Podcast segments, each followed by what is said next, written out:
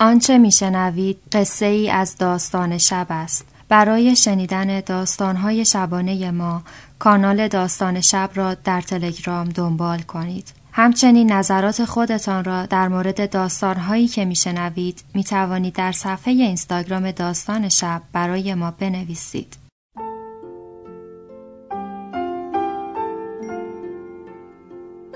به موجب این سند شش دانگ صدای معصوم بماند برای وارثان داستان شب که در گذر سالها خواهد ماند.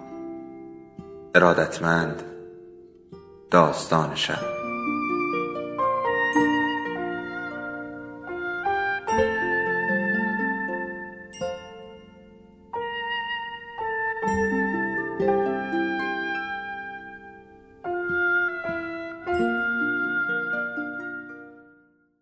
یکی بود یکی نبود.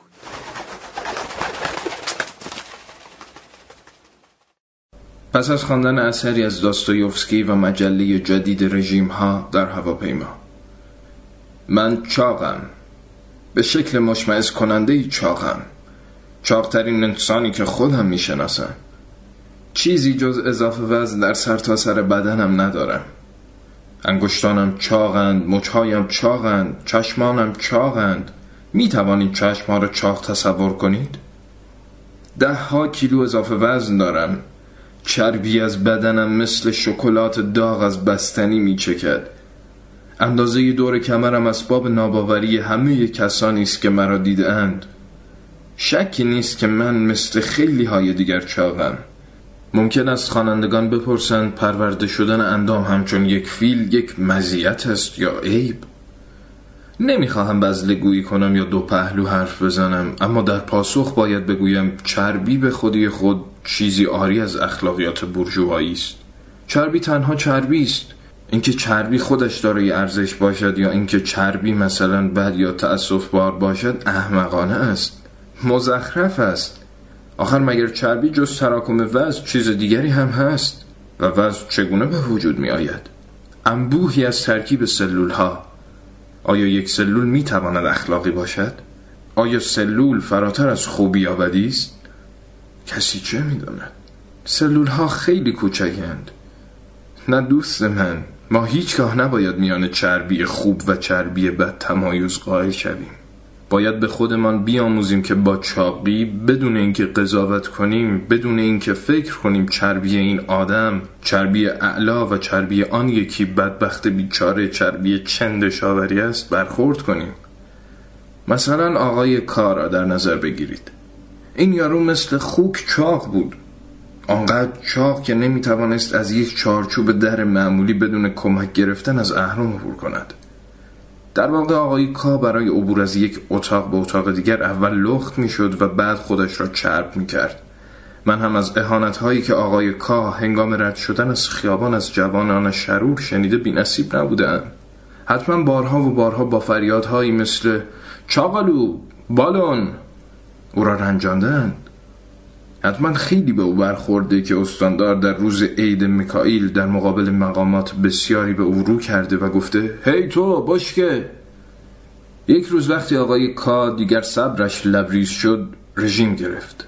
بله رژیم گرفت.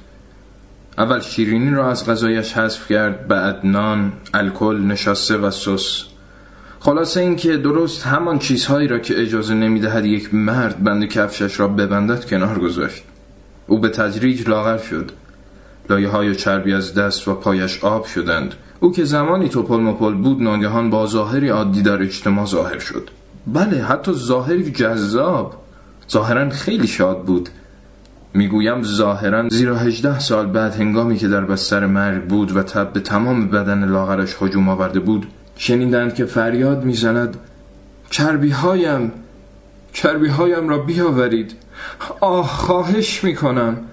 باید چربی هایم را همراه داشته باشم. آه یک مقداری اضافه وزن به من بدهید. چه احمقی بودم که از چربی های خود جدا شدم. حتما با شیطان هم عهد شده بودم. فکر می‌کنم نکته این داستان کاملا روشن باشد. حال خواننده شاید فکر کند خب اگر تو یک کوه چربی هستی پس چرا عضو یک سیرک نمی‌شوی؟ دست کم آنجا چربیت برای پاک کردن گریم به درد می‌خورد زیرا بدون هیچ شرمندگی اعتراف می‌کنم نمی‌توانم از خانه بیرون بروم. نمی‌توانم بیرون بروم زیرا نمی‌توانم شلوارم را بپوشم. پاهایم آنقدر چاق هستند که نمی‌توانم لباس بپوشم. پاهایم نتیجه حی و حاضر خوردن بیف نمکی هایی بیشتر از بیف نمکی های خیابان دوم است. می توانم بگویم هر پایم شامل دوازده هزار ساندویچ است. دوازده هزار ساندویچ با گوشت پرچرب. هرچند که موقع سفارش بیف هایم گفته بودم کم چربی باشد. در یک چیز هیچ شکی نیست. اگر چربیم می توانست دهن باز کند احتمالا از تنهایی شدید انسان سخن می گفت و شاید با تعدادی سرنخ چگونگی ساخت قایق کاغذی را فاش می ساخت چربی من چربی عجیبی است. چربی دنیا دیده است. ماهیچه های ساق پایم عمری است که زندگی کردند چربی من چربی شادی نیست بلکه چربی واقعی است. چربی قلابی نیست چربی قلابی بدترین چربی است که ممکن است داشته باشید. هرچند نمی‌دانم آیا فروشگاه ها هنوز از آن میفروشند یا نه. اما بگذارید بگویم چه شد که چاق شدم. چون من همیشه چاق نبودم. کلیساست که مرا به این روز درآورده است. زمانی لاغر بودم. قشنگ لاغر. در واقع آنقدر لاغر که اگر کسی مرا چاق صدا می‌کرد باید به شعورش شک می‌کردی. همینطور لاغر ماندم تا روزی فکر می‌کنم بیستمین سالگرد تولدم بود که با عمویم در یک رستوران درست حسابی چای و بیسکویت میخوردیم. او پرسید به خدا اعتقاد داری؟ این را گفت و با آن رفتار مطمئن و آکنده از اعتماد به نفسش پوکی عمیق و تجملی به سیگار برگشتد. به چنان صرفی وحشتناکی افتاد که گفتم الان خونریزی می‌کند جواب دادم به خدا اعتقاد ندارم. چون اگه خدایی وجود داشته باشه اون وقت به من بگو امو چرا فقر و کچلی وجود داره؟ چرا بعضیا در برابر هزارون دشمن کشنده نوع بشر در امنیت زندگی می‌کنند؟ در حالی که دیگرون میگرنی می‌گیرن که هفته ها طول می‌کشه؟ چرا روزای تقویم ما شماره گذاری شدن و مثلا حرف گذاری نشدن؟ امو جواب بده. یا اینکه با حرفام شکت کردم می‌دانستم با گفتن این حرف در امان میمانم زیرا هیچ چیز هیچگاه این مرد را شکه نمی کند گفت برادر زاده خوبم. برخلاف آنچه فکر می‌کنی خدایی وجود داره. و اون همه جا هست. بله همه جا. همه جا امون چطور چنین حرفی می‌زنی وقتی حتی مطمئن نیستی که اصلا وجود داره؟ خیلی خوب. من الان دارم به زیگیل دست می‌زنم اما فکر نمی کنی این می‌تونه یه توهم باشه؟ کل زندگی نمی‌تونه یه توهم باشه؟ در واقع مگه فرقه های از مردان مقدس در مشرق زمین وجود ندارن که به این نتیجه رسیدن که هیچ چیزی خارج از ذهنشون وجود نداره به جز ایستبار در ایستگاه مرکزی بزرگ؟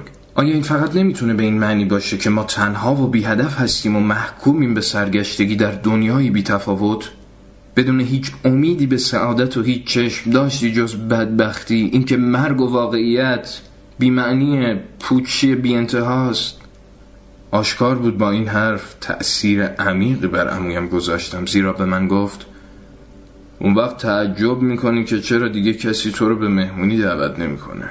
خدای من عجب آدم داغونی هستی. او مرا به نهلیس بودن متهم کرد و بعد این پیر فرتور با همان شیوه مرموزانه همیشگیش گفت خدا همیشه اون جایی نیست که آدم دنبالش میگرده. اما بهت اطمینان میدم برادر زاده عزیزم اون همه جا هست. حتی تو این بیسکویت. این را گفت و از من جدا شد. دعای خیر و صورت حسابی که اندازه صورت حساب یک ناو هواپیما بر قیمت داشت از او برایم به جا مانده بود. حیران از مفهوم آن جمله ساده او همه جا هست حتی تو این بیسکویت. به خانه بازگشتم. خواب آلوده و کسل روی تختم دراز کشیدم. چرت کوچکی زدم. آنگاه خوابی دیدم که برای همیشه زندگیم را متحول ساخت. در خواب بیرون از شهر قدم می‌زدم که ناگهان می‌فهمم گرسنم خیلی گرسنه. به یک رستوران می‌رسم و وارد می‌شوم. یک ساندویچ داغ رست بیف و یک برش نان فرانسوی سفارش می‌دهم. گارسون که شبیه صاحب خانه هم است یک زن کاملا نچسب که آدم را بیدرنگ به یاد سرطان پوست میاندازد. سعی می کند مرا به سفارش سالاد مرغ که به نظر مانده می آید وسوسه کند. در این حین که مشغول صحبت با او هستم زن تبدیل به یک دست قاشق و چنگال نقره 24 تکه می شود از خنده دوچار هیستری می شوم اما ناگهان خنده هم به اشک و بعد به عفونت شدید گوش بدل می گردد اتاق را درخشش تابناکی فرا می گیرد و چهره نورانی را می بینم که سوار بر اسبی سفید نزدیک می شود متخصص پای من است. با عذاب وجدان به زمین می افتم. خوابم از این قرار بود.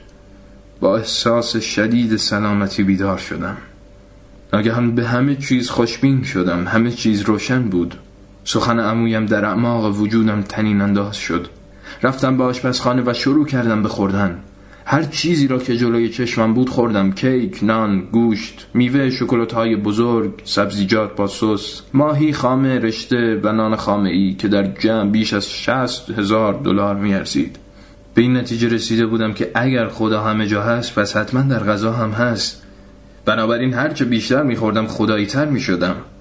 تحت تاثیر این شور مذهبی مانند فرد جزمندیشانه پرخوری کردم. در عرض شش ماه مقدس ترین مقدس ها بودم. با قلبی که کاملا در خدمت عبادت هایم بود و شکمی که به خودی خود از مرز کشور رد می شد آخرین باری که پایم را دیدم یک پنج شنبه صبح در ویت بسک بود. اما تا جایی که می‌دانم هنوز آن پایین پایین ها هست. خوردم و خوردم و گنده و گنده تر شدم و از کم کردن برایم بزرگترین خطا و حتی یک گناه بود. خواننده عزیز وقتی ده کیلو وزن کم می‌کنی البته فکر کنم شما به گندگی من نباشید. شاید بهترین ده کیلوی من را از دست بدهیم. شاید آن کیلویی را از دست بدهیم که نبوغمان، انسانیتمان، عشقمان و صداقتمان در آن نهفته است.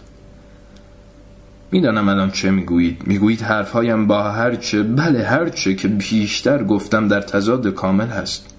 و الان دارم گوشت انسان را ارزش گذاری می‌کنم. بله خب که چی؟ آیا خود زندگی از جنس همان تضاد نیست؟ دید هر کس به چربی می تواند تغییر کند همانطور که ها تغییر می کند موهایمان تغییر می کند خود زندگی تغییر می کند زیرا زندگی تغییر است و چربی زندگی است و خب چربی مرگ نیز هست آیا متوجه نیستید؟ چربی همه چیز است البته مگر اینکه اضافه وزن داشته باشید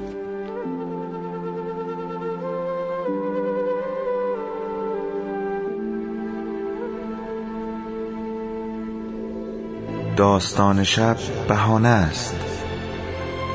برای با هم بودن دور هم نشستن شنیده شدن.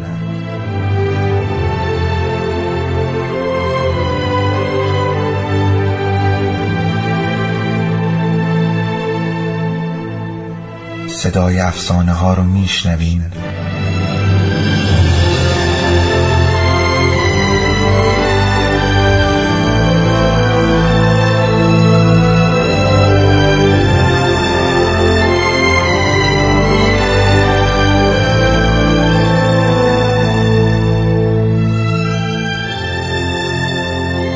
Retumba.